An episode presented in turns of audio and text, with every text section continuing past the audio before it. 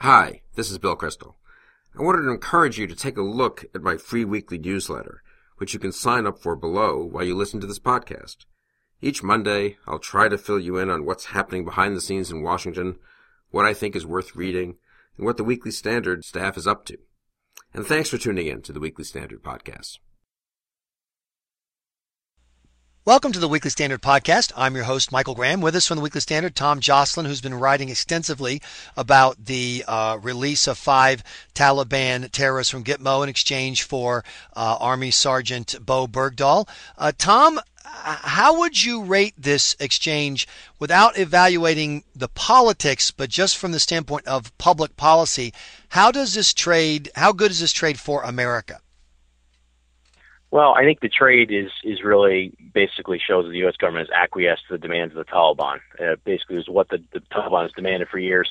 This isn't really a negotiated trade the way it's being portrayed. I think this is much more about the Taliban has demanded these 5 guys be returned to them, and the Obama administration decided to use the Bergdahl swap as sort of the pretext for giving them back.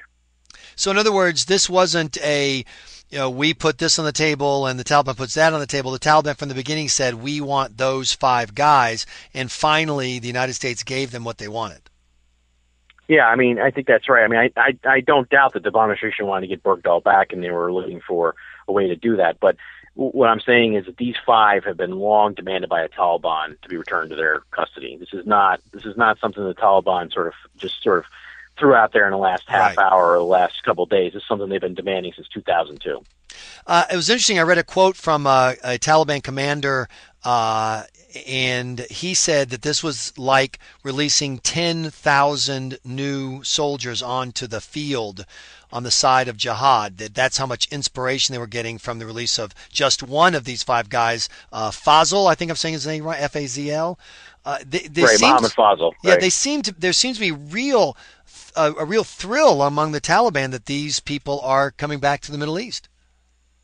Oh, these guys are jihadi rock stars, and that's the way they're going to be perceived in the Taliban and also in the broader jihadi community. And, one of the things I've been arguing at the Standard is that even in the year in Qatar they're supposed to spend there, if it's assuming they even stay in Qatar, they're going to be able to participate in the jihad through fundraising, propaganda efforts, and other things, and really become part of the Taliban's operations once again, because Qatar is such a permissive environment for the Taliban, Al-Qaeda, and other groups to do their fundraising, to sort of do this sort of facilitation work that they're sort of notorious for. What do you mean fundraising? Well, it's interesting. You go back through the Obama administration's official documents, State Department, Treasury Department, and it's quite obvious that Qatar is a major financial hub for donors who want to give to the Taliban, Al-Qaeda, and others to basically give to their cause of the day. And this is a place where the Taliban, Al-Qaeda, and other groups can regularly go to get money, to raise money. There are all sorts of warning signs about what's going on in Syria and Qatar's role there, and the role of both private donors and possibly those in government there. So this is really a major financial facilitation network that exists in Qatar, and these guys can easily pipe into that. Is it true that they have like a listing of phone numbers? Want to give to jihadis in Syria? Call this number in Qatar today.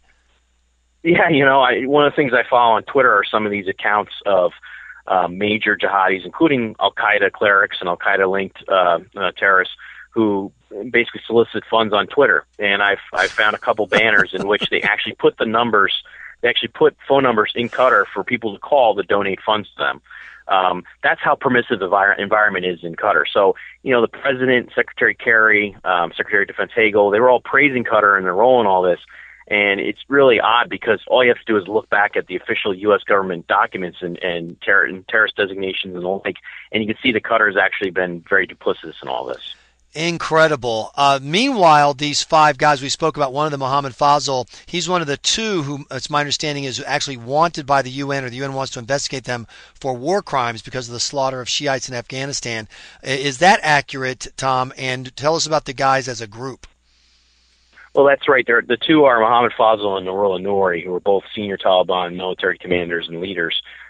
They've both been long wanted by the UN for suspected involvement in war crimes, including the slaughter of thousands of Shiites and other atrocities.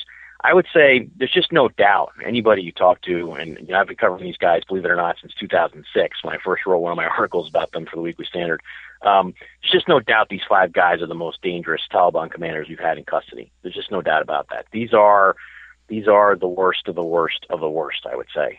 There's just no dispute over that. They were all deemed high risks by Joint Task Force Guantanamo of the U.S., its interests and allies. You know, Obama's own Guantanamo Review Task Force said that all five should be held in indefinite military detention under the laws of war. These aren't guys that should be released or transferred. And, you know, all you have to do is look through the dossiers on each of them. And I've published sort of short summaries of these at the Weekly Standard. All you have to do is look through those dossiers on each of the five of them, and you can tell just how involved they were in the Taliban's operations and really how much support they gave to al-Qaeda. That's part of the story I think that we need to emphasize more, is that, you know, there are a lot of people out there like to treat Taliban as some separate, distinct, mutually exclusive group from al-Qaeda. Well, here, these five guys indisputably were aiding, assisting, and supporting al-Qaeda's efforts in pre-9/11 Afghanistan. James Clapper had said he objected to releasing these guys when this idea had been floated before about a year ago.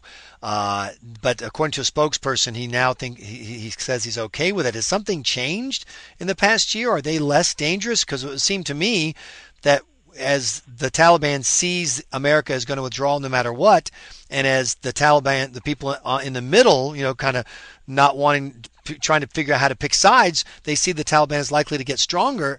It seems like this is a terrible time to give the Taliban a boost.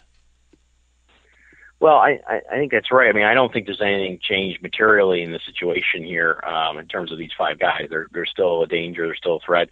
There's a reason the Taliban wanted them back. You know, I mean, why was the Taliban so interested in getting them back? Because there are skilled operators and people who could easily command forces in the field. You know, it's not even just James Clapper, but there was a lot of resistance throughout the U.S. intelligence community, and even Senate Democrats going back to early 2012 when this idea was being floated in the press and by the Obama administration. There was a lot of pushback on this because these five guys were considered uniquely dangerous, and they still are. So, you know, one of the things in all this I think is a real shame is that, you know, there's the controversy now of this whole thing, and we'll see how long that lasts, but you know, the impact these guys have, even if they don't kill any Westerners or have any material impact on our security in that we can directly observe, these are guys who are accused and participated in the slaughter of thousands of Muslims prior to 9/11. They could easily kill thousands of more in the future. And, you know, really understanding that impact on the battlefield is something that is the reason why a lot of people in the military object to these guys being released in the first place, because they are undoubtedly going to have that sort of impact on the fight going forward. Tom Jocelyn with the Weekly Standard, thanks so much for your time. You've been listening to the Weekly Standard podcast. Please be sure to check weeklystandard.com regularly for podcast updates. I'm your host, Michael Graham.